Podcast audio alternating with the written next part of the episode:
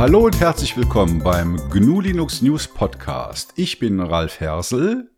Und hier ist Dennis. Wir begrüßen alle Hörer zur Folge 15 des chaotischen GLN Podcasts, aufgenommen am 29. September 2021. Ja, liebe Leute, also heute ist alles anders als sonst, weil wir sind von den guten Geistern verlassen worden. Die Leo hat äh, rechtzeitig abgesagt, weil sie ein zweitägiges äh, Teambildungsevent in der Firma hat. Und der Nils hat zwei Stunden vorher abgesagt, weil er Krankenwagen fahren musste. Und der äh, Ferdi fehlt unentschuldigt. Aber wir sind ja Community und ein dynamisches Team. Und deshalb haben wir es jetzt äh, in Minutenschnelle geschafft unseren äh, Moderator aus den ganzen Gruppen, den Dennis, mit dazu zu bekommen. Hallo Dennis und vielen Dank. Hallo Ralf, schön, dass ich hier mitmachen darf. Jo, also ich bin ja ganz froh, dass ich die heutige Folge nicht alleine aufnehmen muss, sondern dass der Dennis mit dabei ist. Äh, Dennis, du hast ja die Rolle vom Joel übernommen bei uns in den Kanälen, um das zu moderieren. Äh, wie läuft das so? Wie ist es dir dabei ergangen? Fühlst du dich wohl? Also erstmal muss ich sagen, es ist manchmal tatsächlich ganz schwierig, ohne Erfahrung plötzlich so eine richtig große Community zu moderieren. Es fängt bei uns, das wissen die meisten bestimmt, ganz oft an, dass wir anfangen über Desktop-Umgebungen, Distros eigentlich solche unterschiedlichen Themen, an, äh, bei denen es viele unterschiedliche Meinungen gibt. Wir fangen an zu diskutieren dann endet alles am Ende damit, dass wir unsachlich sind, einfach nur den gegenseitigen Vorschlag versuchen zu diskreditieren und ähnliches. Da ist es schwer, ohne Erfahrung sowas zu moderieren. Aber ich muss sagen, unsere Community ist da auf im Vergleich zu anderen doch eher ganz ruhig. Wir gehen meistens doch nett miteinander um und ja, das klappt eigentlich ganz gut. Ja, ich denke auch. Also wenn man sich andere Gruppen anguckt, ich meine, wir hatten das bei uns ja auch schon mal, wo es dann äh, ausschweifig wurde, wo man dann in heikle Themen abgeglitten ist. Und zum Glück haben wir dafür ja auch unsere Netiquette, unsere Regeln, äh, wo halt klar dokumentiert ist, was bei uns geht und was bei uns nicht geht. Und ich meine, es sind halt immer so diese äh, diese Lieblingsthemen, also beispielsweise Diskussionen über Desktop-Environments oder Distros, wo es dann schnell mal ausartet und wo man dann auch mal abklemmen muss und sagen muss, ja Leute, jetzt ist das Thema zu Ende diskutiert, aber ich denke auch, das ist bei uns alles sehr zivil und nett, äh, funktioniert gut. An der Stelle nochmal der Aufruf, beteiligt euch bei uns äh, ihr könnt mitdiskutieren, ihr könnt mitschreiben, ihr könnt auch am Podcast teilnehmen, so wie der Dennis spontan dieses Mal. Das funktioniert alles sehr gut. Ja, in der Folge, jetzt muss ich überlegen, haben wir zwei Köpfe und wir haben, ich weiß nicht wie viele Themen und natürlich wieder ein Interview. Aber bevor wir zu den Inhalten kommen, äh, kurz noch was zum Feedback. Ähm, wir haben seit neuestem wieder eine Kommentarfunktion auf GNU Linux CH unter den Artikeln. Das hatten wir schon mal. Wir hatten es zwischenzeitlich abgeschaltet, weil äh, das Tool, was wir äh, vorher verwendet haben, hat nicht richtig funktioniert. Äh, die Leo hat sich da mal die Mühe gemacht, mal zu gucken, was gibt es denn sonst noch. Und jetzt haben wir ein Tool, das nennt sich ISO. ISO ist die Abkürzung für Ich schrei sonst. Und äh, das funktioniert äh, eigentlich sehr gut. Und ich glaube, Dennis, du bist damit ja auch beschäftigt. Ne? Da kommen per E-Mail dann die ganzen Kommentare rein, die bestätigt werden müssen. Genau, also in dem Fall ist es tatsächlich eine sehr nützliche Funktion. Ich bin einfach mal irgendwo, gucke auf mein Handy, sehe, aha, da sind drei neue E-Mails, drei Kommentare Klick einfach kurz auf die Links, kann ihr bestätigen, fertig. Also es, man müsste auch sehen, dass bei uns die Moderation, die Freischaltung von Comments plötzlich viel schneller abläuft, weil man da nicht ständig reingucken muss, sondern gleich immer die Benachrichtigung bekommt, wenn ein neuer Kommentar da ist. Ja, wir haben auch festgestellt, dass die Community das sehr positiv aufnimmt, dass man unter den Kommentaren was schreiben kann. Das ist ja auch ein bisschen so Erhalt von Informationen für die äh, Zukunft. Man kann auf alten Artikeln kommentieren. Äh, das ist halt nicht so flüchtig, als wenn man jetzt was in unseren Kanälen auf Matrix oder Telegram schreibt. Genau. Und äh, dann haben wir noch mehr Feedback bekommen. Normalerweise ja über die äh, Social-Media-Kanäle. Dieses Mal gab es aber zwei E-Mails an unsere Kontaktadresse. Und deshalb möchte ich die erwähnen. Äh, zum einen war das der Mario, der geschrieben hat und äh, seinen Podcast für alternative Computersysteme uns angeboten hat. Also er hat fünf Jahre lang diesen Podcast gemacht und meinte hier, äh, jetzt habt ihr mal alle Folgen, äh, guckt doch da mal rein, vielleicht ist da ja was Interessantes für euch mit dabei. Ähm, was euch zur Inspiration dient und wo ihr was draus machen könnt. Also Mario, vielen Dank dafür. Sehen wir sehr gerne, hören wir uns an. Und dann gab es noch eine weitere E-Mail vom Kurt. Der Kurt hat eine ziemlich ausführliche Vorstellung seiner selbst, wie er zu äh, Linux gekommen ist, was er so macht, geschrieben. Auch dafür herzlichen Dank. Ähm, ja, eben, es ist selten, oder, dass solche, e äh, solche Kommentare und Vorstellungen per E-Mail reinkommen, aber äh, ja, stimmt. Ja, stimmt schon, aber das passiert bei uns in, le in letzter Zeit besonders öfters. Finde ich auch vielleicht angeregt durch unseren Artikel über die Beteiligung bei uns. Seitdem kommen besonders mehrere von solchen E-Mails jetzt, in denen sich Leute vorstellen, uns vielleicht auch mal etwas vorschlagen und auch oft besonders den Podcast loben. Ja, also ich finde das auch sehr schön, äh, insbesondere die Vorstellung, weil dann hat man eine bessere, ein besseres Bild davon, ja, wer ist das denn überhaupt und wofür interessiert sich die Person. Also macht weiter so, äh, wir sind sehr dankbar für ähm, eure Beteiligung über welche Kanäle auch immer. Ähm, und damit kommen wir auch schon zu den Themen. Also wir hätten eigentlich mit dem Ferdinand, wenn er denn erschienen wäre, über vier Jahre linuxnews.de gesprochen. Das fällt jetzt aus. Das verschieben wir dann auf die Novemberfolge. Ähm, wir haben ein Thema schnell eingeschoben. Das nennt sich KDE Plasma. Ihr habt sicher schon mitbekommen, wenn ihr regelmäßig nur Linux CH lest. Ich habe mich aufgeopfert und eine Testserie zum KDE Plasma Desktop Environment angefangen. Wenn ihr äh, den Podcast hört, also ab dem 1. Oktober, dann bin ich vielleicht schon ganz fertig mit der Serie. Ja, vielleicht fehlt da noch das Fazit. Naja, also bisher habe ich den äh, den ersten und den zweiten Teil geschrieben. Beim ersten Teil ging es darum, äh, ja, wieso teste ich überhaupt KDE Plasma? Äh, dazu kann ich sagen, dass ich eigentlich ein eingefleischter GNOME Desktop äh, Fanboy bin und benutze seit vielen Jahren GNOME äh, Version 2, 3, 4 nebenbei auch mal XFCE, das finde ich eigentlich auch ganz nett. Und, und KDE oder KDE Plasma war für mich immer so ein rotes Tuch.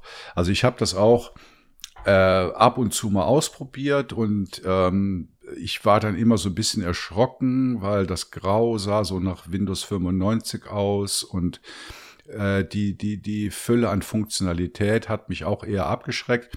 Aber genau aus dem Grund habe ich mir gedacht, so komm, jetzt als alter Distro-Hopper steig noch mal ein und versuch's noch mal. Und ich habe im zweiten Teil meine ersten Eindrücke geschildert. Die waren ja noch, das war noch kein Begeisterungssturm. Äh, liegt vielleicht auch daran, weil ich mich mit, mit KDE Plasma halt überhaupt nicht auskenne. Äh, heute, also am 29. September, habe ich den dritten Teil geschrieben, wo ich mir so die Grundanwendungen äh, in, in KDE Plasma anschaue, also Dateimanagement, äh, äh, Bildbearbeitung, äh, die, die grundsätzlichen Einstellungen, wie der Workflow funktioniert. Und ich muss sagen, äh, ich bin stark begeistert. Also äh, Dennis, findest du, dass KDE Plasma und GNOME die absoluten Gegensätze sind? Ja, schwierige Frage. Also an manchen Stellen muss man durchaus sagen, ja, allein wenn man betrachtet das Verhältnis von zum Beispiel Einstell zu Einstellungen vom GNOME und vom KDE-Projekt, Wenn man in KDE irgendwas einstellen möchte, muss man erstmal im Internet danach suchen, wie man Einstellungen in KDE findet. Ja. Wenn man in GNOME eher, da, äh, eher im Internet danach sucht, wie man dafür sorgt, dass diese Einstellung überhaupt vorhanden ist. mhm. Ja, aber letztendlich, letztendlich merkt man dann, weder das eine noch das andere ist perfektioniert. In GNOME fehlen manche Einstellungen. In KDE, ja, ich braucht für KDE-Einrichtung immer mehrere Stunden. Also ich musste heute äh, wirklich äh, das Internet bemühen und Sachen nachschlagen und auch im äh, im, im, im, im KDE Plasma Handbuch Sachen nachgucken, wie geht das denn? Und ich muss sagen, also ich finde, das sind wirklich Antipoden, die beiden Desktop-Environments. Ne? Also GNOME ist wirklich auf, auf Design getrimmt, aufs, aufs Minimum reduziert und ähm, KDE Plasma. Also mehr Funktionalität und mehr Einstellmöglichkeiten habe ich noch nirgendwo gesehen. Das kann man jetzt gut finden oder schlecht finden. Ich glaube, die Lernkurve bei KDE Plasma ist wesentlich höher oder steiler als bei GNOME, weil GNOME setzt einem halt nur das Wesentliche vor, während man äh, bei KDE Plasma äh, im Grunde genommen jeden, jedem Pixel einen Vornamen geben kann. Also da ist man manchmal etwas überfordert, gerade wenn man nicht lange damit arbeitet, in den unzähligen Menüs und Untermenüs die richtige Einstellung zu finden.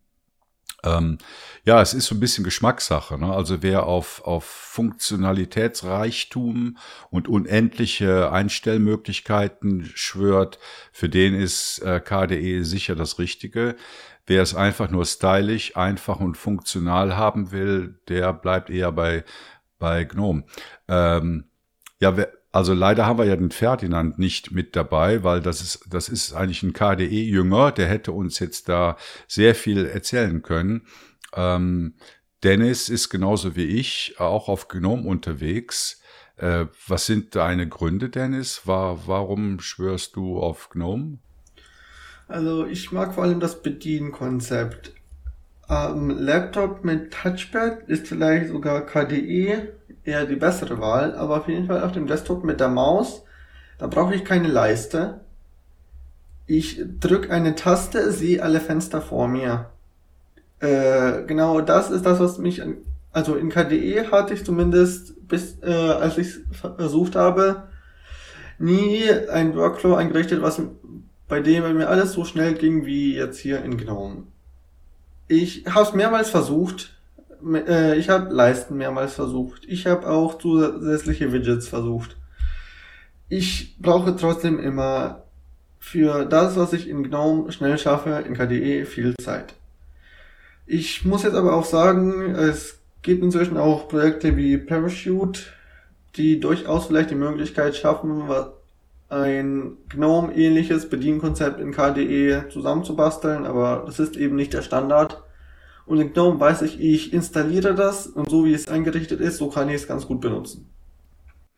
Also mir ist heute geraten worden in unseren äh, Social-Media-Gruppen, dass ich mir doch mal die verschiedenen Bedienkonzepte von KDE anschauen soll. Also wenn man, wenn man KDE Plasma einfach so startet, dann sieht das völlig unspektakulär aus. Man hat äh, unten am Bildschirm hat man halt ein Panel, äh, rechts mit dem System Tray Einträgen und links äh, mit den Launchern für die Applikationen. Man hat ein ganz normales Menü da drin. Und das war es eigentlich auch schon. Aber interessant ist, dass äh, KDE Plasma einem ganz andere Bedienkonzepte anbietet. Also Stichwort sind da diese, ähm, diese Activities. Da, damit habe ich mich jetzt noch gar nicht beschäftigt.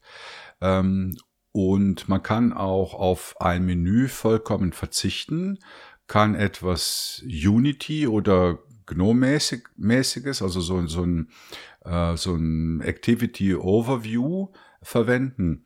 Also ich bin da mal sehr gespannt. Soweit bin ich noch nicht vorgedrungen, aber ich habe so den, die Idee, dass es KDE Plasma allen recht machen will und eben auch Bedienkonzepte äh, anbietet, die dann vielleicht doch wieder etwas mehr dem GNOME-Konzept entsprechen. Also wenn ihr diesen Podcast hört am, am 1. Oktober oder später, dann ist meine Serie ja schon beendet und ihr könnt auch schon das Fazit lesen. Also ihr wisst im Grunde genommen mehr, als ich jetzt weiß am, am Mittwoch. Ähm, ja, also ich bin wirklich mal gespannt. Das, äh, was mir aufgefallen ist, das ist, dass die, die Basisanwendungen äh, sehr viel mehr können. Also Stichwort Bildbetrachter. Also bei GNOME hat man ja standardmäßig Eye of GNOME als Bildbetrachter und das ist wirklich nur ein Bildbetrachter. Ne, also man klickt auf ein Bild drauf, die Anwendung geht auf, man sieht das Bild, man kann vielleicht noch ähm, so ein bisschen durchseppen oder nächstes Bild, nächstes Bild, aber mehr an Funktionalität gibt es da nicht. Das hat bei mir zum Beispiel bei GNOME dazu geführt, äh, dass ich mir G-Thumb als Standard Bildbetrachter eingerichtet habe, weil G-Thumb halt auch so rudimentäre Bildbearbeitungsfunktionen mitliefert. Bei KDE ist das anders, da ist der äh, Standardbildbetrachter GwenView und das ist halt nicht nur ein Betrachter, sondern der bringt auch schon äh, sehr viele Bearbeitungsfunktionen, also zuschneiden, vergrößern, drehen, solche Sachen mit. Ähm, ein anderes Beispiel ist der Texteditor. Also wenn man jetzt in GNOME einen Texteditor startet, dann bekommt man ja nicht viel. Dann bekommt man einen Texteditor, mit dem man, ja, der, der nicht besonders viele Zusatzfunktionen enthält. Äh, bei bei ähm, KDE Plasma heißt der Texteditor Kate. Und wenn man sich das anschaut, dann ist das im Grunde genommen schon eine halbe Entwicklungsumgebung. Also da kann man Git einbinden, da kann man Projekte verwalten. Äh, also da gibt es Dinge, für die ich auf, auf GNOME jetzt ein separates Werkzeug, also ich will jetzt nicht gerade sagen äh, Codium, äh, aber sowas wie äh, Genie verwende. Und das ist halt bei KDE schon in den Grundapplikationen enthalten. Jo, also bin mal gespannt, was da kommt. Wie, wie siehst du das, äh, Dennis? So die Grundapplikationen bei GNOME sind ja rudimentär und machen eigentlich nur das, was sie sollen. Und wenn man ein bisschen mehr will, ist man ja dann eigentlich immer darauf angewiesen, zusätzliche Anwendungen zu installieren. Ja, also man muss ja sagen, bei GNOME ist der Fokus ganz anders. In GNOME ist es so, du hast eine App, die heißt Texteditor, du öffnest sie und in der kannst du Text eingeben, mehr nicht.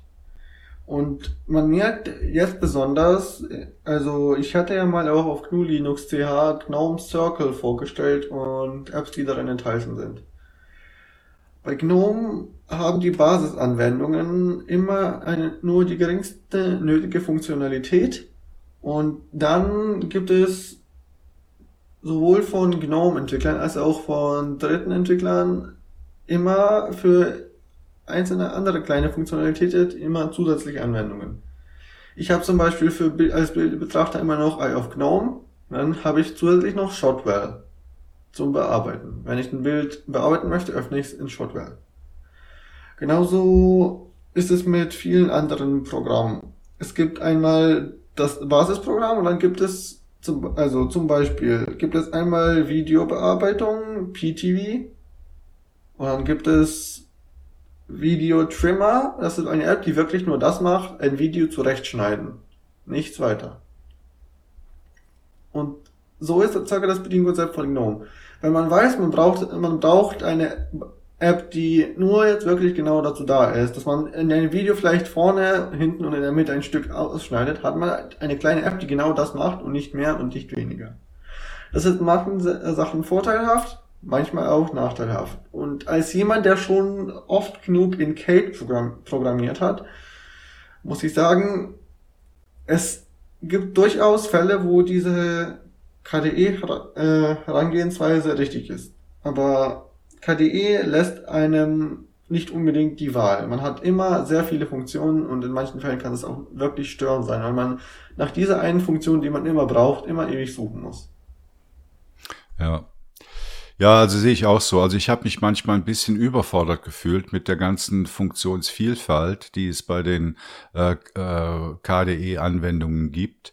Ähm, ja, also ich glaube, es, es hängt wirklich davon ab, ob man meint, viel hilft viel oder, oder ob man dem ursprünglichen äh, Linux oder Unix-Ansatz folgen will, dass sich Applikationen doch nur auf das Wesentliche beschränken sollen, das aber dann wirklich gut machen sollen.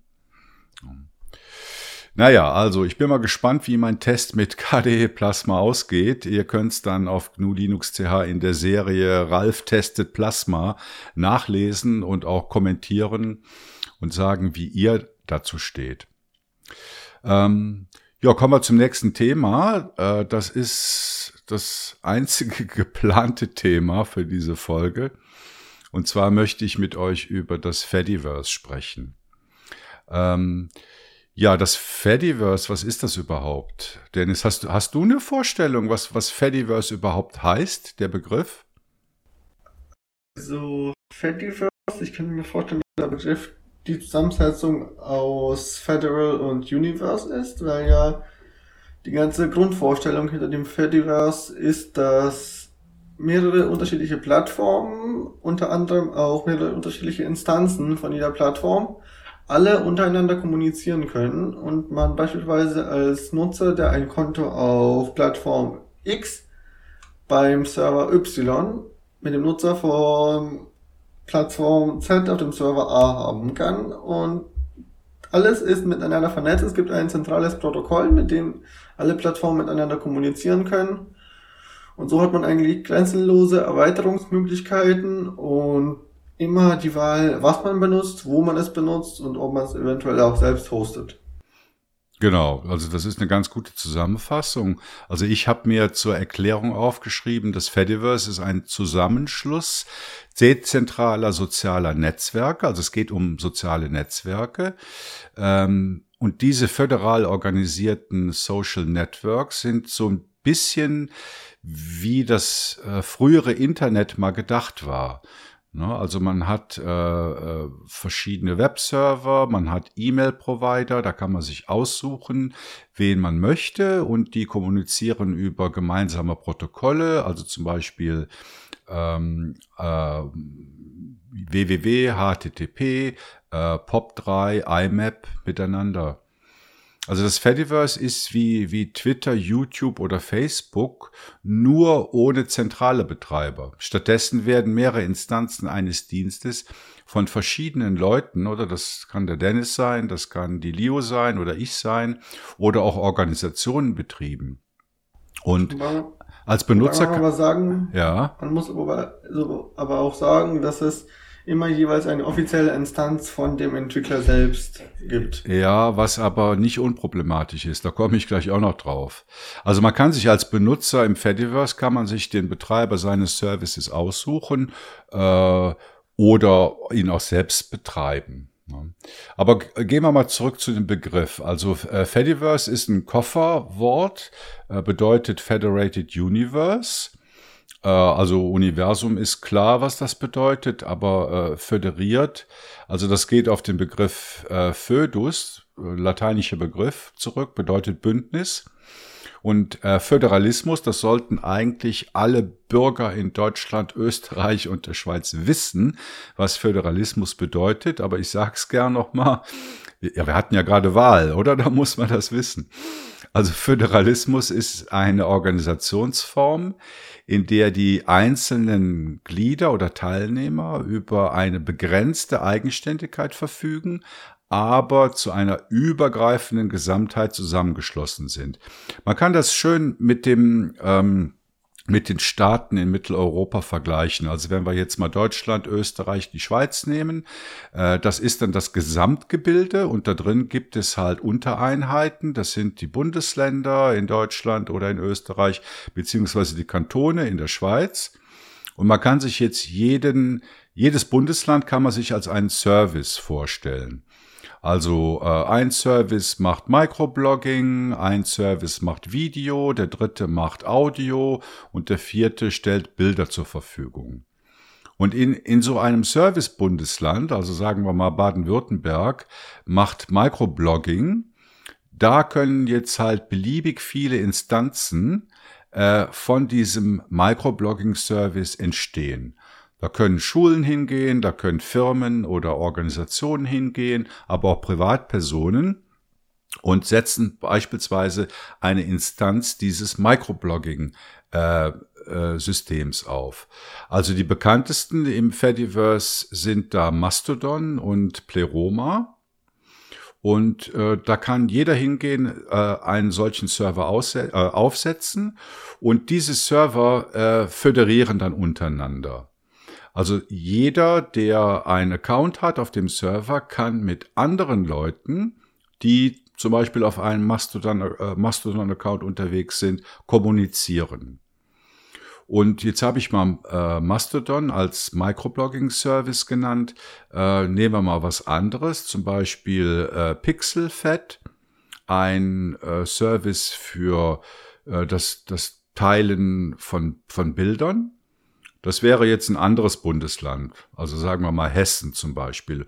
Und in Hessen gibt es halt äh, 1200 PixelFed-Server, die alle miteinander verbunden sind und äh, Bilder, Informationen untereinander austauschen können. Da haben wir jetzt schon mal dieses, dieses Bild, äh, was denn äh, diese einzelnen Services ausmacht und wie die miteinander kommunizieren können. Aber viel interessanter und eigentlich zu wenig beachtet ist die Kommunikation zwischen den verschiedenen Diensten, also die Kommunikation zwischen Hessen und Baden-Württemberg.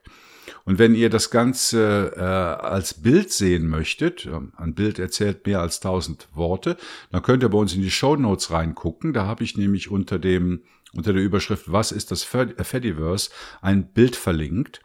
Und da sieht man sehr schön die verschiedenen Services. Ähm, und die blauen Linien auf diesem Bild, die stellen das Protokoll dar, mit dem diese Services miteinander reden. Und ihr seht auf diesem Bild, dass äh, es einen blauen Kreis um jeden einzelnen Service, also um Mastodon, um PeerTube, Funkwhale, PixelFed gibt. Das heißt, dass die verschiedenen Instanzen untereinander über ein Protokoll miteinander reden können.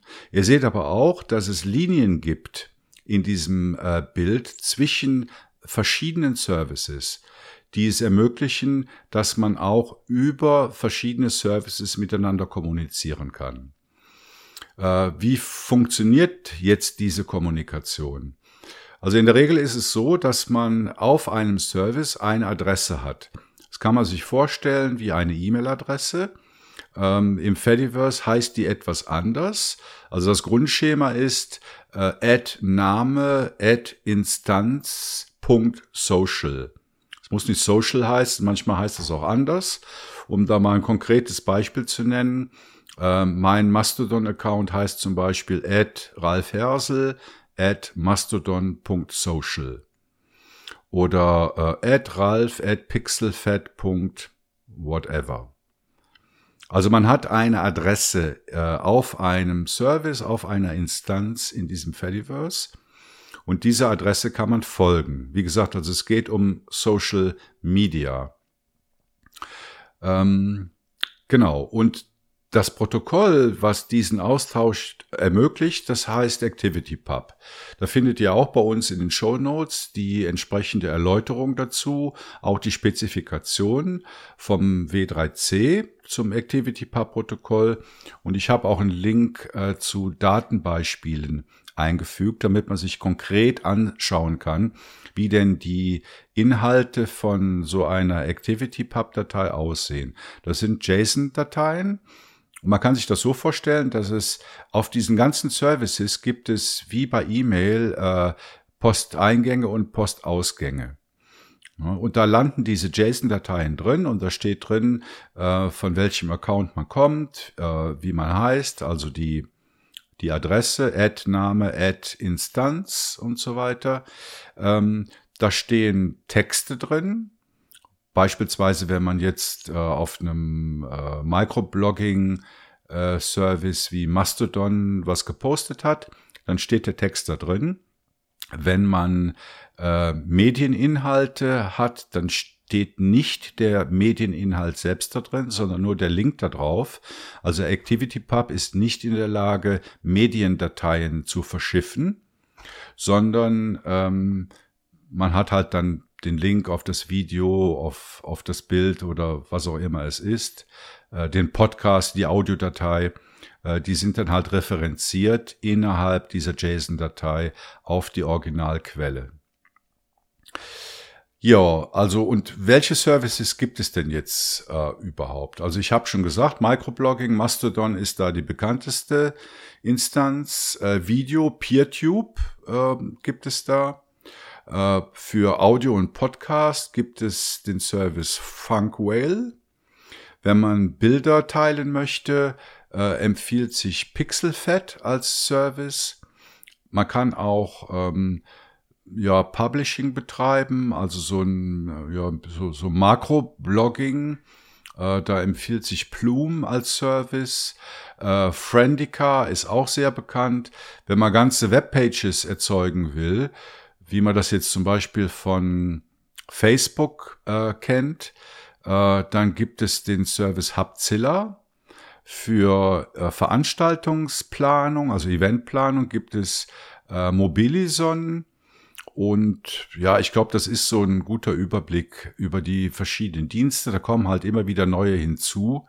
Äh, ein Überblick äh, über die ganzen Dienste findet ihr auch bei uns in den Show Notes. Da habe ich einen Link auf die ähm, P2P Foundation reingepastet. Äh, da könnt ihr euch einen Überblick verschaffen.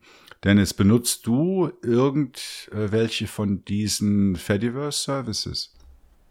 Also Mastodon benutze ich ganz oft, wobei ich sagen muss, habe ich eher, ich hatte von länger ein Konto bei Mastodon, aber aktiv nutze ich erst seit ich bei GNU Linux mitmache, weil ich da endlich Leute kennengelernt habe, mit denen ich über Mastodon kommunizieren kann. Ja, und ich muss sagen, es ist durchaus eine von der Community her viel freundlichere Alternative für zum Beispiel Twitter. Der ganze Hass, der auf Twitter kursiert, ist dort einfach nicht vorhanden, auch zum Teil, weil die Community noch vergleichsweise klein ist. Und da, deswegen ist es einfach eine gemütliche Atmosphäre, in der man sachlich mit Leuten diskutieren kann. Ja, und meistens sind es doch eher technisch versierte Leute, weswegen man auch eine für uns zum, zumindest passende Community hat. Ansonsten, ich hatte mir Pixelfed angeschaut, würde ich auch gerne nutzen, aber ich kenne keinen einzigen Menschen, der das nutzt, also gibt es irgendwie keinen Sinn. Ja, äh, äh Blume, beziehungsweise und Write Freely, das hattest du, glaube ich, nicht genannt, ist auch nochmal ein Publishing-Dienst in Fediverse. Ha, äh, Habe ich mir mal angeschaut und ich überlege tatsächlich, das zu nutzen, habe ich aber noch nicht so richtig für etwas verwendet. Ja, PeerTube, wenn ich mal endlich wieder dazu komme, Videos zu veröffentlichen, dann werden die auf PeerTube erscheinen. Mhm. Ja, du hast jetzt schon ein paar äh, Vorteile und auch Nachteile von diesen Services im Fediverse angesprochen. Da komme ich gleich noch äh, drauf zu sprechen, wie das aussieht oder wenn man äh, die die großen zentralistischen Angebote wie Twitter, Facebook äh, und sonst was mit dem Fediverse vergleicht oder was es da für Unterschiede gibt. Ähm, mir ist ein, einfach das Grundverständnis mal wichtig. Oder? Also diese einzelnen Services kommunizieren untereinander und können eben auch mit anderen Services ebenfalls über das ActivityPub-Protokoll kommunizieren. Also ich mache mal ein Beispiel. Ich äh, verwende äh, Mastodon als Microblogging-Dienst und bin aber interessiert an Bildern, die eine andere Person auf Pixelfed einstellt. Dann kann ich hingehen auf Pixelfed, kann gucken, was gibt es da, kann mir die Adresse von der Person, die dort Bilder publiziert, kopieren. Also das ist halt wieder so eine Ad-Name, Ad-Instanz-Adresse und kann die bei mir in Mastodon, also in einem ganz anderen Service, äh, reinnehmen und folge dann dieser Person und sehe dann auf Mastodon, also im Microblogging-Dienst, die Bilder, die diese andere Person, der ich folge, auf Pixelfed publiziert.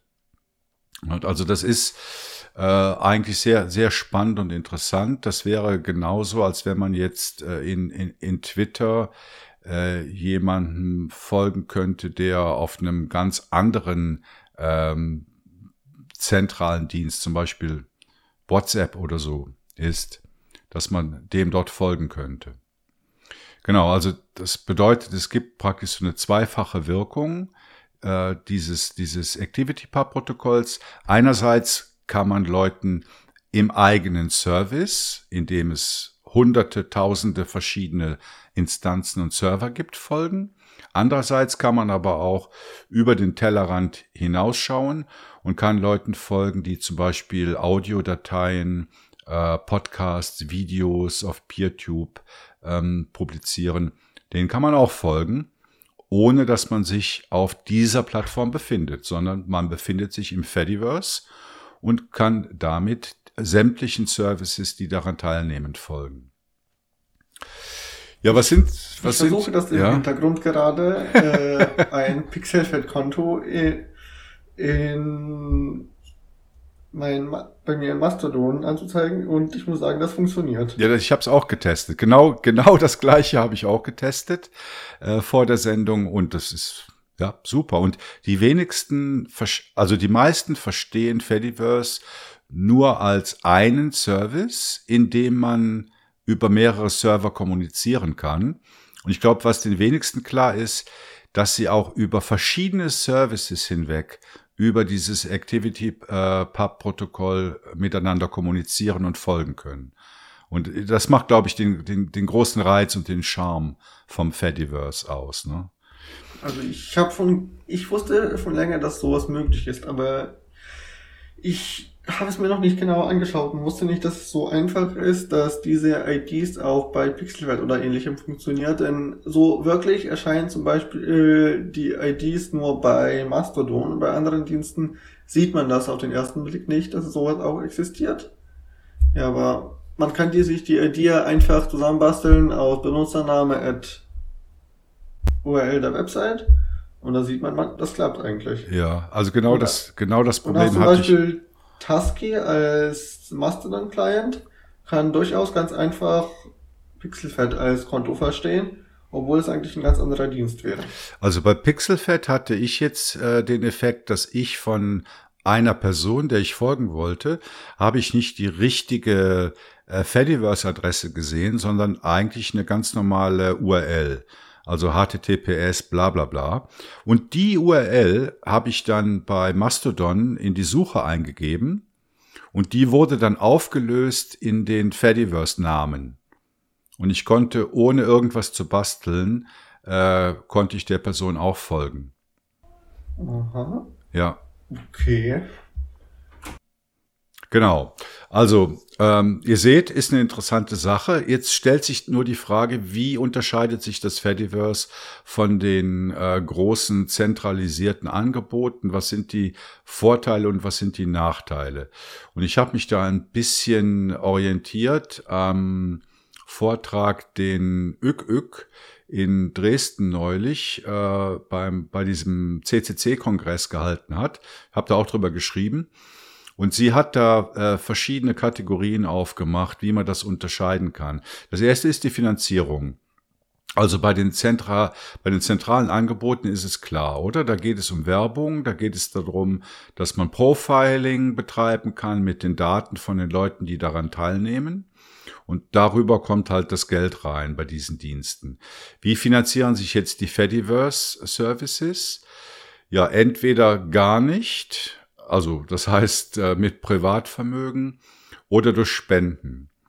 Und ich denke, wenn man jetzt so ein, ein Service hat, eine Instanz von, von Mastodon oder PeerTube, dann, äh, und man nimmt daran teil und man findet das gut, dann ist man auch gut damit beraten, äh, diesem, diesem Service, dem, dem Betreiber des Services vielleicht mal ein, zwei, drei Euro einzuwerfen, damit der ähm, Server weiter betrieben werden kann.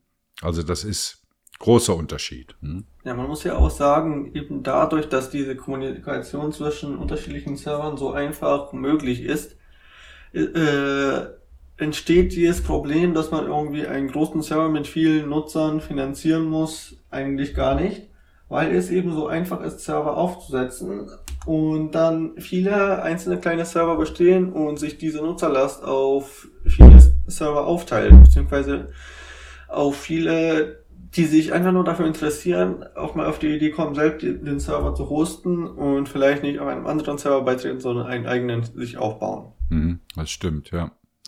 Ähm, der zweite Punkt in dem Vergleich ist die Moderation. Also wenn man sich die äh, Millionen Leute anguckt, die jetzt auf, auf YouTube, äh, auf, auf Twitter oder so unterwegs sind, da gibt's natürlich das Problem der Masse. Also man hat eine riesige Masse, die moderiert werden muss.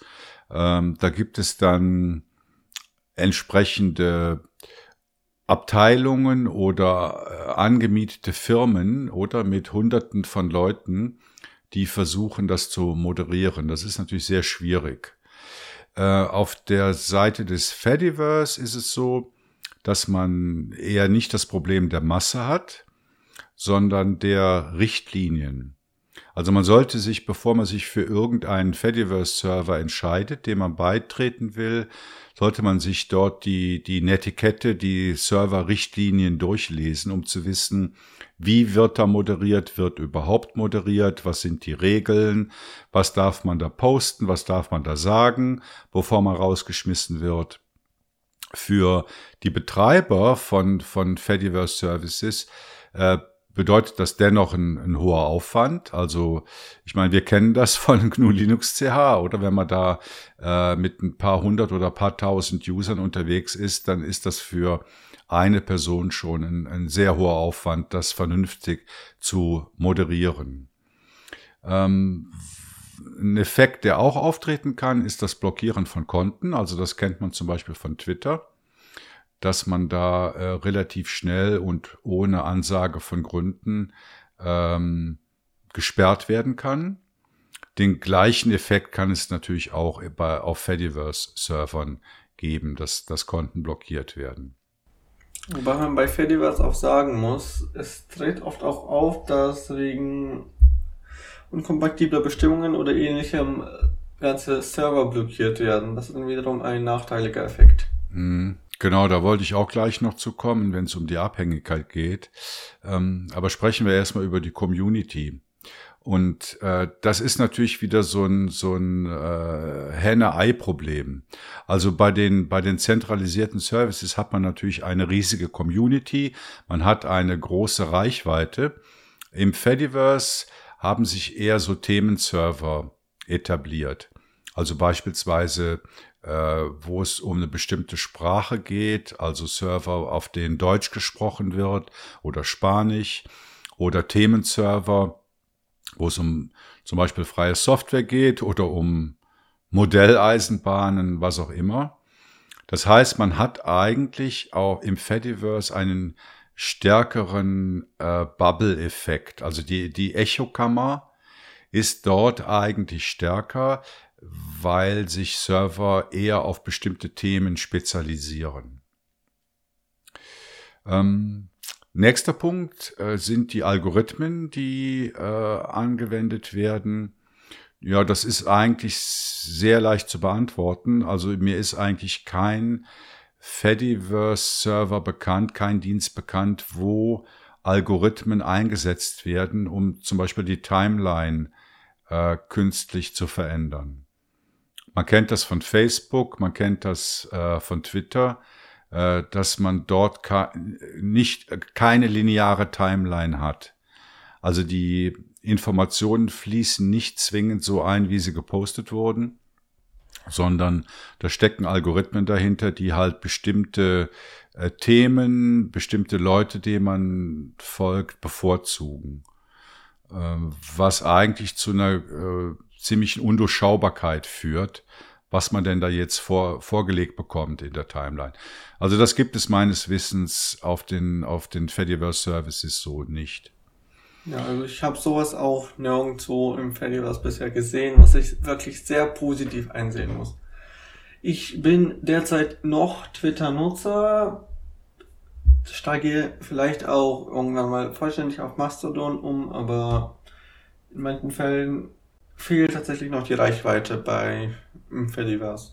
Und ich muss sagen, jedes Mal, wenn ein Update der Twitter-App kommt und das Ganze wieder auf diese sogenannte Smart Timeline umstellt, merke ich, dass es ein völliges Chaos ist. Man bekommt teilweise ein und dasselbe nochmal, beziehungsweise wenn was Neues kommt, kommt es teilweise vor dem, was äh, davor kam, weswegen man was sieht und erst vielleicht nach stundenlangem Scrollen sieht, aha, da war ja etwas, was eigentlich diesem Tweet, Tweet bevorstand und so weiter und also dadurch, dass man von diesem normalen chronologischen Verlauf weggeht, sinkt am Ende die Übersichtlichkeit und man will einfach immer weniger Zeit damit verbringen, sich dort irgendwas durchzulesen, weil man einfach nicht versteht, was los ist. Mhm. Genau, ein weiterer Punkt ist die Abhängigkeit, die man hat. Äh, solche Abhängigkeiten, die gibt es sowohl bei den zentralen Diensten als auch im, im Fediverse. Also man kennt das, oder? Unbegründetes Löschen von Accounts äh, ist ein Thema. Äh, das würde einem, denke ich, im Fediverse weniger passieren, wenn es eine gute Moderation gibt. Also wenn da ein Account gelöscht wird, dann gibt es bestimmt vorher eine begründete Ansage dazu. Das ist auf den zentralen Diensten nicht unbedingt der Fall.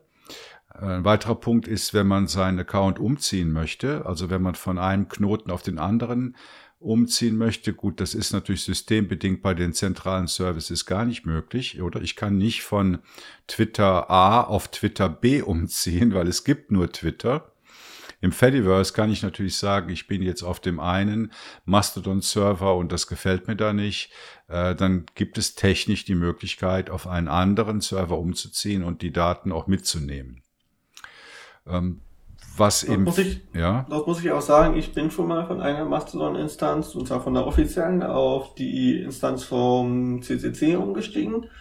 Und Mastodon bietet sogar dort ein offizielles Tool im Webinterface mit an, in dem man auch unter anderem eine Weiterleitung von seinem alten Mastodon-Account auf den neuen automatisch einrichtet. Also der Umzug von einer Instanz auf eine andere Instanz ist möglich, ist so weit wie möglich bequem und für jeden machbar mhm. realisiert. Ja. Was im Fediverse auch passieren kann, ist, dass ganze Server wegfallen, also Knoten fallen weg aus verschiedenen Gründen. Äh, die Betreiberin hat keine Lust mehr, ihr ist das Geld ausgegangen, was weiß ich, was für Gründe. Es können auch ganze Knoten gesperrt werden. Also wenn man sich vorstellt, dass es, äh, sagen wir mal, äh, tausend verschiedene Mastodon-Instanzen gibt, dann kann es natürlich sein, dass äh, sich einer als äh, nicht rechtmäßig, sagen wir es mal ganz vorsichtig, äh, herausstellt und dass dann äh, die, dass dann andere Knoten diesen in Missgunst geratenen Server sperren, oder? Das kann auch sein. Also dass ganze Server rausfallen aus diesem Verbund. Äh, ja, durchaus. Und vor allem, man muss auch sagen, es passiert ja nicht immer dadurch, dass da irgendwas in Missgunst gerät. Ich habe zum Beispiel auf der, wie ich schon gesagt habe, CCC-Instanz äh, einen Fall tatsächlich miterleben müssen. Da wurde eine Instanz gesperrt, ich weiß nicht mehr genau den Namen, weil man unter anderem Konten nicht blockiert hat, die nach den Regeln der CCC-Instanz etwas verbreitet haben, was wiederum auf der CCC-Instanz nicht erlaubt war. Also es können durchaus äh, einfach wegen dem Regelkonflikt Instanzen wegfallen, obwohl vielleicht die Instanz selbst nichts anstellt und die meisten Nutzer eine Instanz tatsächlich nichts getan haben. Hm.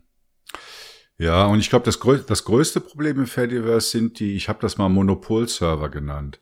Also wenn so ein Service auftritt, dann kommen die in der Regel mit mal einer ersten Instanz daher. Also zum Beispiel Mastodon Social. Und das hat zur Folge, dass viele Leute, die das cool finden, die gehen da drauf und, und richten da ihren Account ein. Und das führt halt zu einem Ungleichgewicht, oder? Dann hast du dann halt 100.000 Leute auf diesem Hauptserver und die ganzen anderen Instanzen, die dann aufploppen, haben in der Regel wesentlich weniger User da drauf. Und das widerspricht natürlich dem dezentralisierten Gedanken.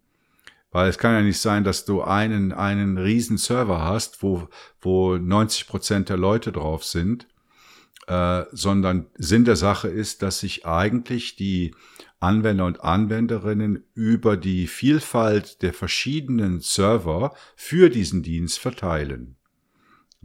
Also hier wäre mein Tipp, äh, wenn ihr im Fediverse ein Konto einrichten wollt, für Videos, Audios, Blogging oder so weiter, dann äh, sucht euch einen euch genehmen Server aus, aber äh, eher nicht den, den, den Erstserver oder den Monopolserver, weil das widerspricht einfach dem, dem Gedanken des Fediverse.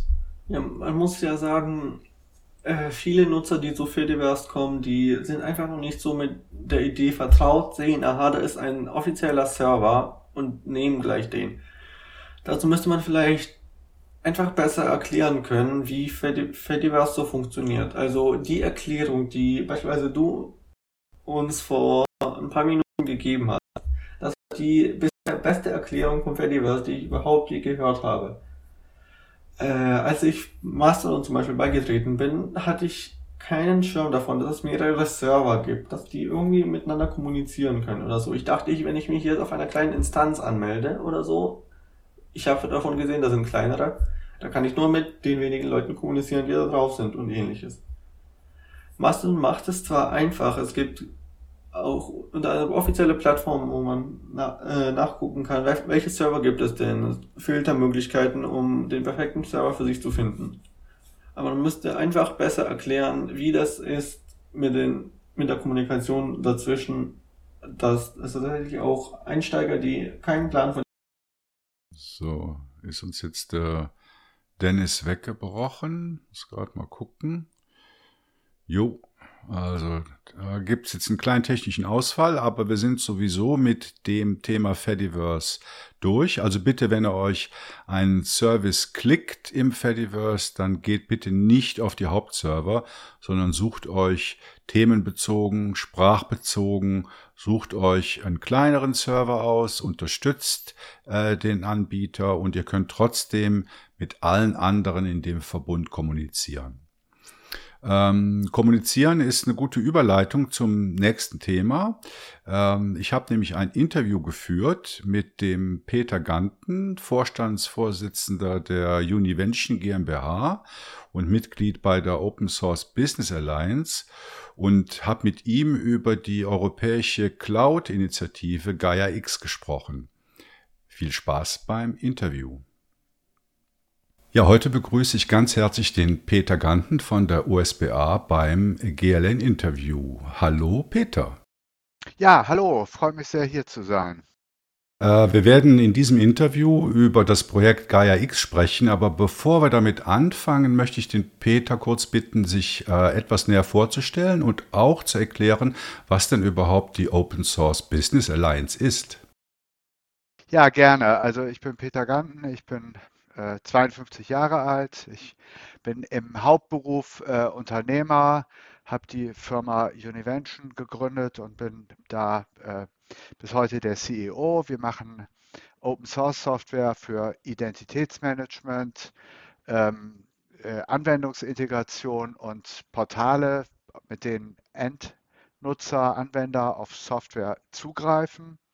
Ähm, und ich engagiere mich seit, also vielen Jahren, seit weit über zehn Jahren, auch für das Thema Open Source Software oder freie Software äh, in der Gesellschaft und dafür, dass wir dieses Thema äh, gegenüber Politik äh, insbesondere, aber auch gegenüber Wirtschaft äh, vertreten und äh, auf die Bedeutung hinweisen und ähm, habe ursprünglich mal im Vorstand des Linux-Verbandes mitgearbeitet und dann haben wir 2011 ähm, ähm, den Linux-Verband mit einem, mit, mit einem anderen Verband, der LISOG, äh, zusammengebracht, weil wir gesagt haben, es ist wichtig, dass wir da auch mit einem starken Verband sprechen. Und so ist die Open Source Business Alliance entstanden, wo ich Mitgründer äh, gewesen bin und heute der Vorstandsvorsitzende.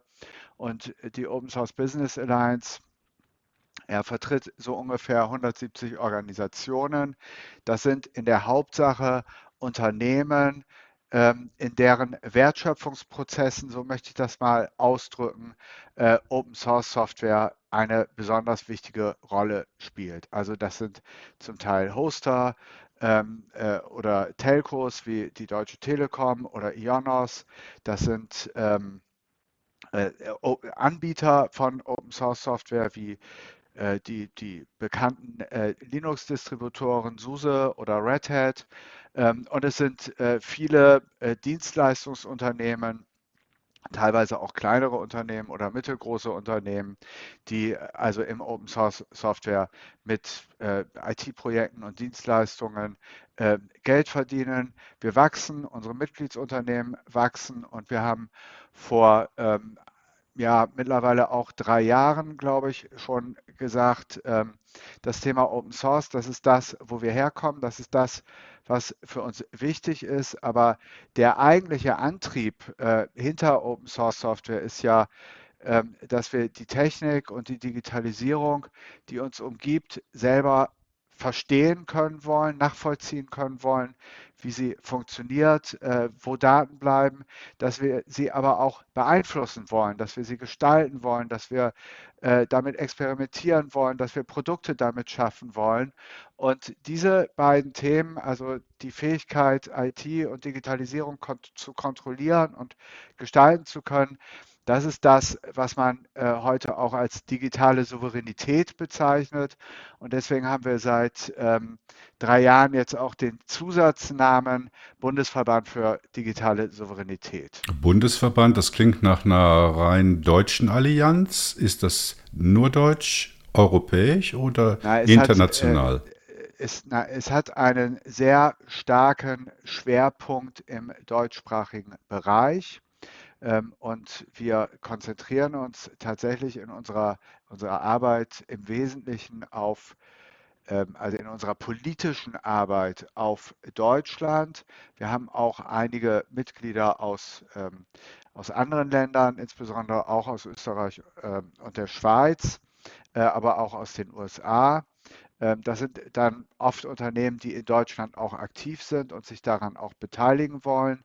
Und wir sind Mitglied eines europäischen Dachverbandes, den wir vor zwei Jahren gegründet haben. Der heißt Appell haben wir gemeinsam mit den Franzosen und den Finnen äh, gegründet und da sind mittlerweile eine ganze Reihe weiterer äh, Landesverbände eingetreten, wo wir dann auf europäischer Ebene die Zusammenarbeit und auch ja, die Vertretung dieses wichtigen Themas ähm, auch auf, auf Ebene Brüssel und EU dann organisieren und voranbringen.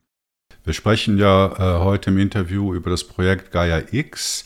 Kannst du äh, kurz erklären, was, es, was dieses Projekt bedeutet, was die Ziele sind und welche Rolle die Open Source Business Alliance dabei spielen?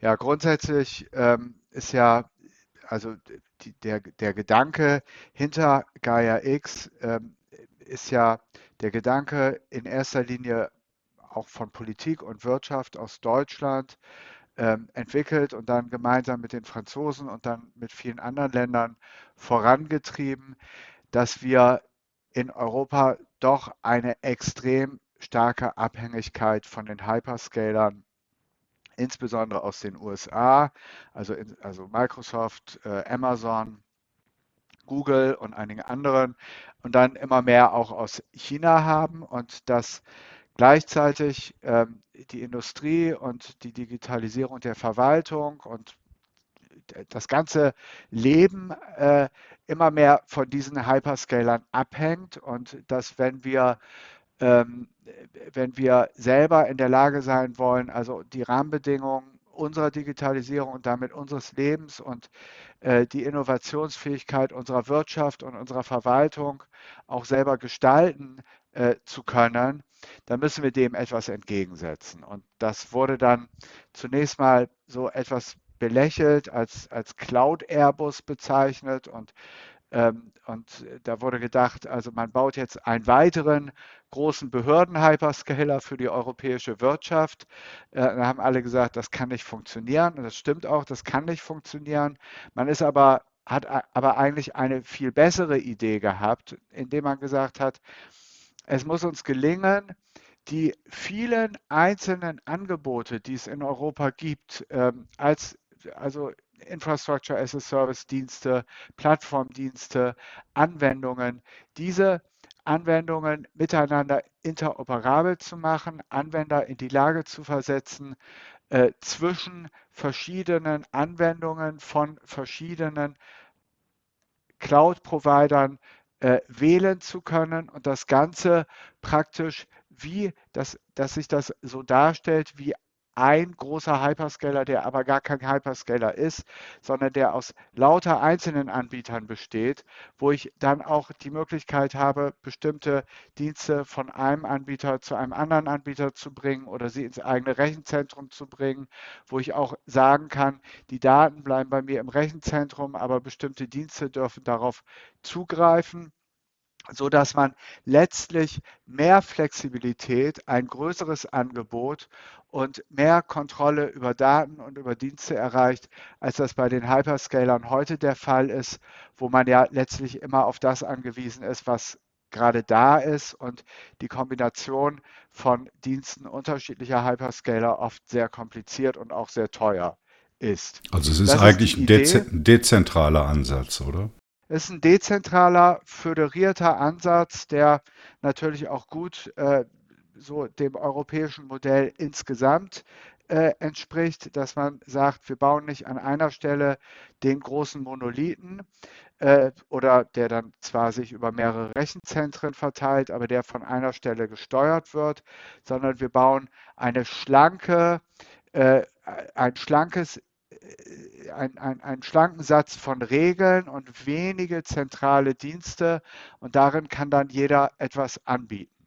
Das ist ja im Kern auch die Idee des Internets gewesen, dass man gesagt hat, also man, man, man macht es föderiert Dienste können an unterschiedlichen Stellen laufen. Es kann über unterschiedliche Netzwerkwege darauf zugegriffen werden und es braucht nur wenig zentral organisierte Dienste wie zum Beispiel DNS, äh, die es ermöglichen, dass das Ganze dann äh, funktioniert. Und ich würde sagen, diesen Gedanken auf Cloud Services übertragen, diese, diesen föderierten, offenen Gedanken, das ist Gaia X und das, bei dem Projekt geht es eben darum, die entsprechenden Regelsätze ähm, und Standards zu entwickeln und auch die wenigen zentralen Dienste, die man dann dafür braucht, damit das auch wirklich abheben kann. Und, und welche Rolle spielt denn jetzt die OSBA dabei?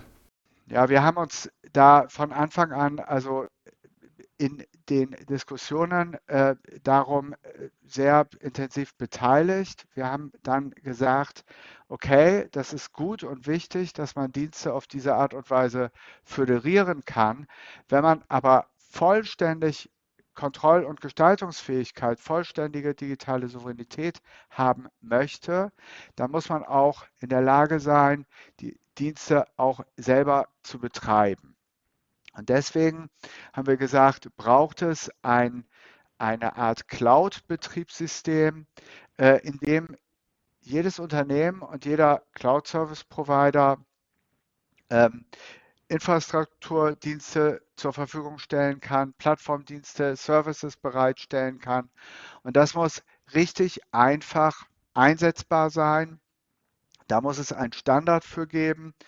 Ähm, so dass man also nicht immer wieder darüber nachdenken muss, wie man OpenStack und Kubernetes und alles andere miteinander verbindet, sondern das muss man wie eine Linux-Distribution praktisch als Cloud-Betriebssystem installieren können und dann muss man solche Rechenzentren auch miteinander verbinden können, äh, föderieren können. Man muss in der Lage sein, Dienste zu migrieren und ähm, dafür haben wir geworben, dass so etwas für Gaia X äh, zur Verfügung gestellt wird. Ähm, haben ein Projekt gegründet, gemeinsam mit ähm, der Agentur für Sprunginnovation und ähm, der Firma Plus Server und einigen anderen. Und ähm, das heißt Sovereign Cloud Stack. Und äh, wir haben für dieses äh, Projekt äh, Sovereign Cloud Stack jetzt auch im Sommer eine, eine Förderung äh, vom deutschen Wirtschaftsministerium in Höhe von immerhin 15 Millionen Euro bekommen, die es uns erlaubt, jetzt in den nächsten dreieinhalb Jahren dieses äh, System zu entwickeln. Das ist ein hochspannender, äh, eine hochspannende Sache, wo wir im Übrigen auch noch Mitstreiter für suchen. Also wer sich im Bereich OpenStack und Kubernetes auskennt und da mitwirken möchte, der ist herzlich willkommen, sich bei uns zu bewerben. Das ist wirklich ein tolles und vor allem auch wichtiges Projekt mit super Leuten, was wir da machen. Also zu der wichtigen Komponente Sovereign Cloud Stack kommen wir äh, später nochmal zurück.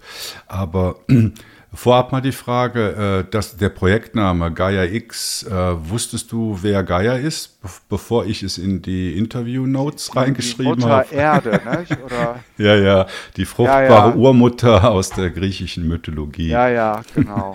ja. ja, also als, als Altmaier äh, und als sie dann damit und mit diesem Namen um die Ecke gekommen sind, die Idee gab es ja schon länger, aber der Name fehlte am Anfang. Äh, äh, da habe ich natürlich auch nach, das habe ich dann, ich habe auch kein Griechisch in der Schule gehabt. Und ja. Also äh, kann man denn jetzt sagen, dass Gaia X der Gegenentwurf zu den außereuropäischen Hyperscalern ist, also AWS, Azure, Google und so weiter? Oder ist es ein Gegenentwurf oder nicht? Ja, es ist, äh, es ist ein anderer Ansatz. Also das ist so ähnlich wie in der zum Beginn der, der Vernetzung und in den, in der, sozusagen in der grauen Vorzeit des Internets gab es ja schon mal auch diese großen monolithischen Netzwerkanbieter, an die sich die Älteren der Zuhörer vielleicht erinnern werden, AOL, CompuServe, Microsoft Network und einige mehr. Und die haben alle so einen zentralistischen Ansatz gefahren, dass sie gesagt haben, also innerhalb unserer abgeschlossenen Welt gibt es bestimmte Dienste, die sind auch interoperabel, die kann man, auf die kann man einfach zugreifen.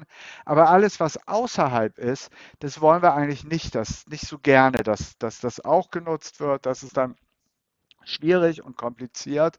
Und so hat man eben versucht, große monolithische Plattformen aufzubauen. Und der Gegenentwurf davon ist zu sagen, ähm, wir, wir, bauen ein System, in dem genau das Gegenteil gefördert wird, in dem jeder Dienste zur Verfügung stellen kann, auch in ganz unterschiedlicher äh, Qualität. Und wir sorgen dafür, dass es Standards gibt und äh, dass diese Dienste miteinander verbunden werden, dass sie miteinander kommunizieren können, dass Daten von A nach B fließen können, dass man auch migrieren kann. Wenn man heute sagt, ich möchte Daten bei einem Cloud-Service-Provider haben und morgen sagt, das ist mir vielleicht nicht so recht, ich möchte sie doch lieber in meinem eigenen Rechenzentrum haben, da, dass solche Wege dann auch beschreitbar sind und möglich sind und schließlich, dass man auch in der Lage ist, die Dienste zu finden, die da, die da sind. Das ist der Gegenentwurf und wenn man das, also das Beispiel, was ich eingangs genannt habe, ähm,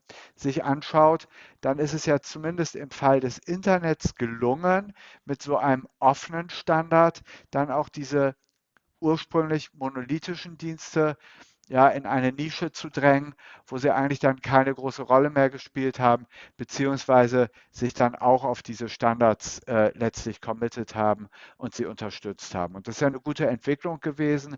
Und wenn Gaia X erfolgreich ist, dann gelingt es, diese Entwicklung ähm, im Bereich äh, Cloud Services auch zu wiederholen und dann werden wir in Europa davon auch sehr profitieren. Das erinnert mich an eine Voraussage, die ich vor ein oder zwei Jahren mal gemacht habe, in, im, im Kristallkugel gucken oder was viele Tech-Podcasts ja so Anfang Januar machen. Und da habe ich irgendwann mal gesagt, es wird standardisierte Schnittstellen und Protokolle zwischen den Hyperscalern geben. Das geht ja so ein bisschen in diese Richtung. Ähm, aber meine Frage ist, welche Rolle spielen denn aktuell die internationalen Hyperscaler im Gaia X-Projekt? Ja, die machen da auch mit. Und äh, das ist äh, zum Teil auch kritisiert worden. Ähm, und man muss da auch sehr sorgfältig hingucken, ähm, denn dass sie mitmachen, das ist Chance und Gefahr zugleich. Die Chance ist, dass diese Standards und Schnittstellen und Dienste, mit denen so eine Föderierung und so ein, ein freies, offenes Netz von, von Cloud-Services entstehen kann, dass die Hyperscaler das mit ihren Diensten auch unterstützen. Und zum Teil werden sie das müssen, wenn das erfolgreich ist. Und die wollen sich natürlich auch aufstellen, das zu tun. Und wenn sie es tun, dann wird dieses System sehr viel erfolgreicher sein, als wenn das immer nur so eine Nische ist, in der nur bestimmte Dinge laufen, aber die Dinge, die bei den Hyperscalern sind, dann eben nicht ansprechbar sind. Das ist die Chance und deswegen begrüße ich das auch, dass sie das machen grundsätzlich.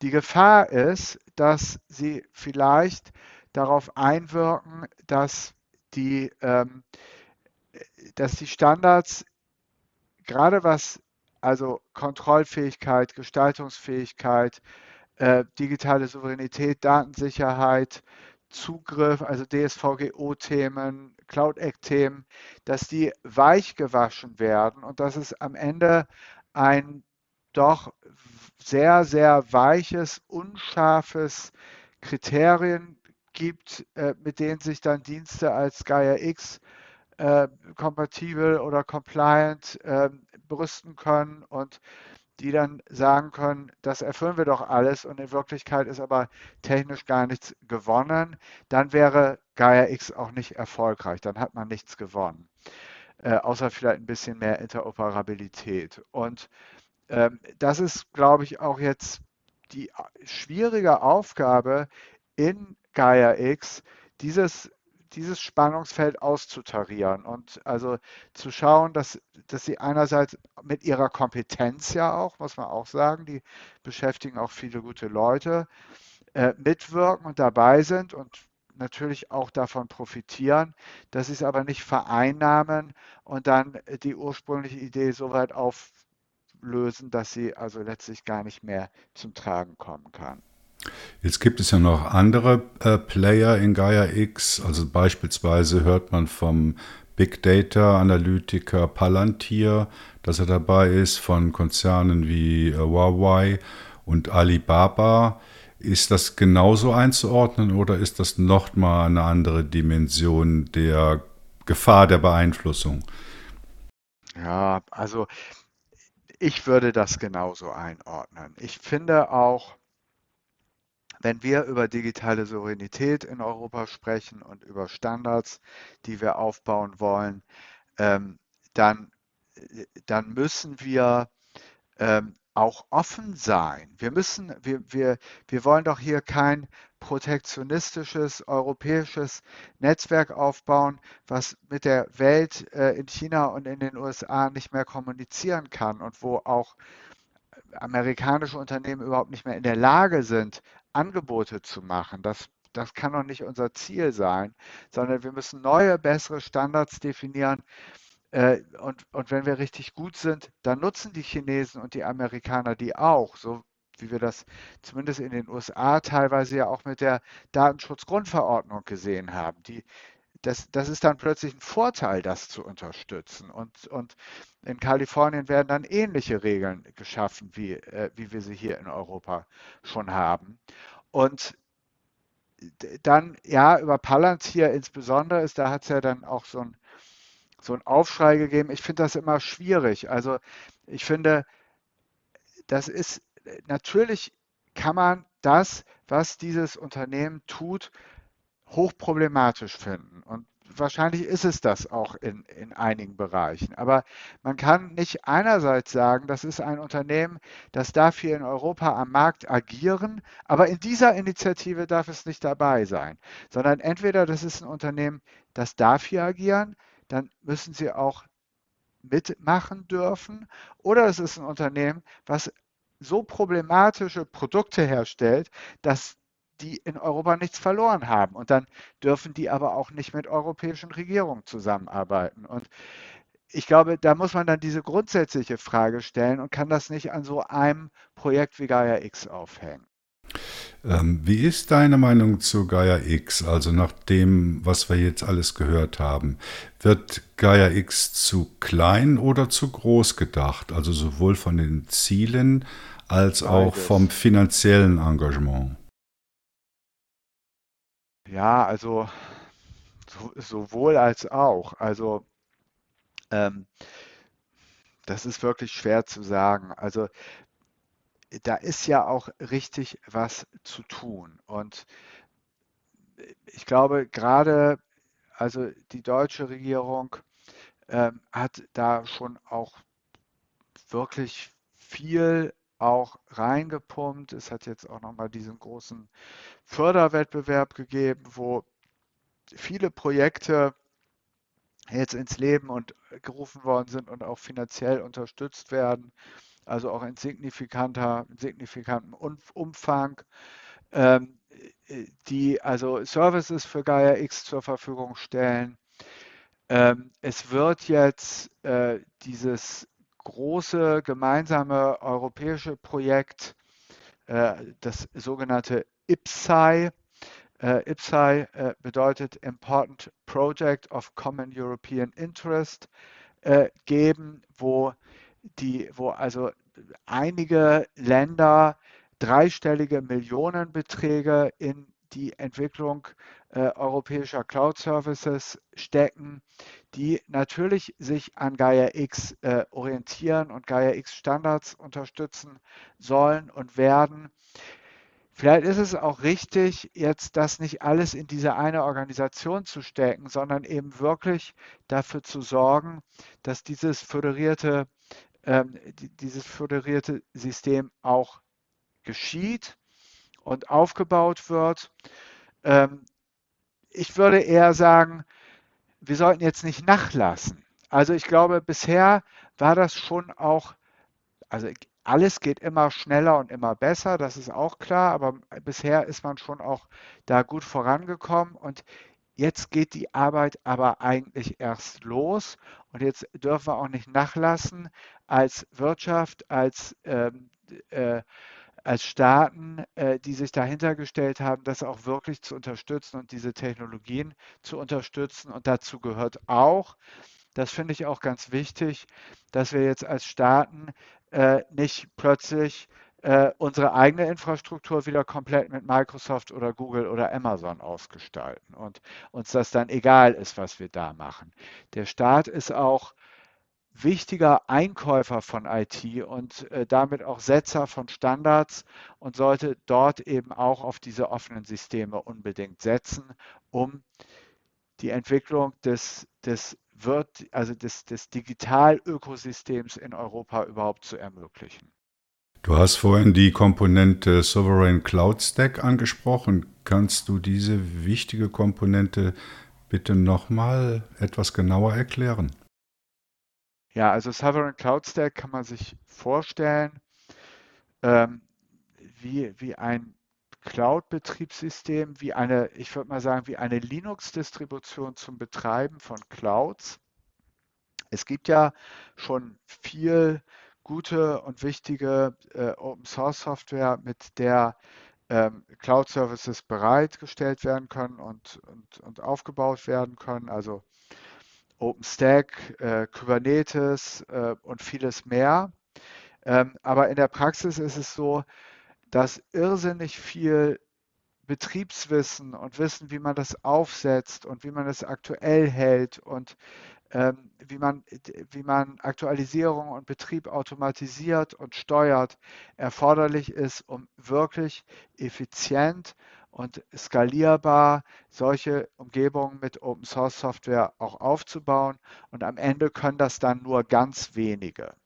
Und die Idee mit, äh, mit Sovereign Cloud Stack ist, dieses ganze Wissen in ein Produkt zu bringen, das als wirklich Open Source Software, Community getriebene Open Source Software kontinuierlich weiterentwickelt wird und dass es einerseits Cloud Service Providern, die diesen Aufwand wirtschaftlich dauerhaft gar nicht alleine betreiben können und wollen, aber auch Unternehmen, die sagen, bestimmte Services möchte ich eben doch in meinem eigenen Rechenzentrum zur Verfügung stellen, ermöglicht effizient solche Cloud-Services dann auch zu betreiben und die Infrastruktur dafür mit geringem Aufwand äh, zu betreiben und aktuell zu halten und zu pflegen. Das, ja, das ist äh, Sovereign Cloud Stack. Äh, vor einigen Wochen gab es eine Pressemitteilung, dass man sich im Gaia X-Projekt für Nextcloud entschieden hat. Ja, äh, da haben sich viele gefreut und haben gesagt, hey, Jonos und Nextcloud sind jetzt auch Hyperscaler. Aber ich glaube, das muss man ein bisschen korrigieren, wie das gemeint war. Also so wie ich das mitbekommen habe, ging es äh, darum, äh, dass das Gaia X-Projekt und die Gaia X-Organisation und das Projekt hat, also, oder die Organisation hat, hat jetzt, also ich, ich weiß nicht, den letzten Stand kenne ich nicht, aber ich vermute, es sind jetzt knapp 400 Unternehmen und Organisationen, die da mitwirken und Mitglieder sind und bestimmt dann auch ähm, deutlich größer 1000 Menschen, die da mitwirken. Die brauchen natürlich eine vernünftige Kollaborationsplattform und äh, ja, da hätte man äh, Google oder Teams oder was auch immer nehmen können, aber man hat sich für eine für eine Open Source Software, in diesem Fall Nextcloud, entschieden. Und das ist sicherlich eine sehr gute Entscheidung gewesen. Ja, dank, danke für diese Klarstellung. Äh, was sind für dich denn jetzt so die größten Fragezeichen im Gaia X-Projekt? Ja, das größte Fragezeichen ist, ähm, kriegen wir es schnell genug hin? Machen wir es so einfach, nutzbar, anwendbar, dass wirklich schnell Services entstehen, die einfach nutzbar, einfach konsumierbar sind und äh, die die Gaia X Standards unterstützen, so dass sich das wirklich zu einem Vorteil dann entwickelt, der, der, der dann auch einen eigenständigen Plattformeffekt entwickeln kann. Also wenn es nur zwei, drei Gaia X Services irgendwo gibt und alles andere doch woanders läuft, dann werden andere Anbieter sich auch nicht dafür interessieren, ihre Services daran anzubinden.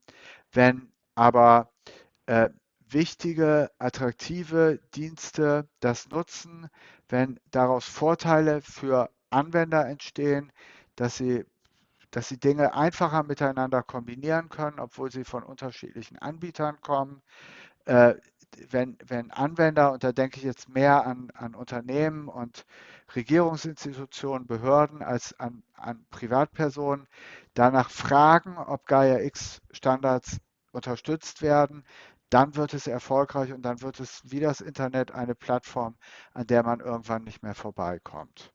Das ist ein schönes Ausgemacht ist das noch nicht. Das ja, das ist ein schönes Schlusswort, Peter. Ganz herzlichen Dank für die fachkundige Auskunft von dir zu dem Thema Gaia X und ich wünsche dir und natürlich insbesondere der Open Source Business Alliance äh, viel Erfolg bei euren Projekten. Danke dir.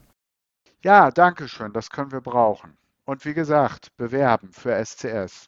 Ja, wir werden sicher auch noch mal in Artikeln darauf hinweisen. Super. Dankeschön. Ja, liebe Hörerinnen und Hörer, das war's auch schon für Folge 15 vom GLN Podcast. Ich hoffe, es hat euch gefallen.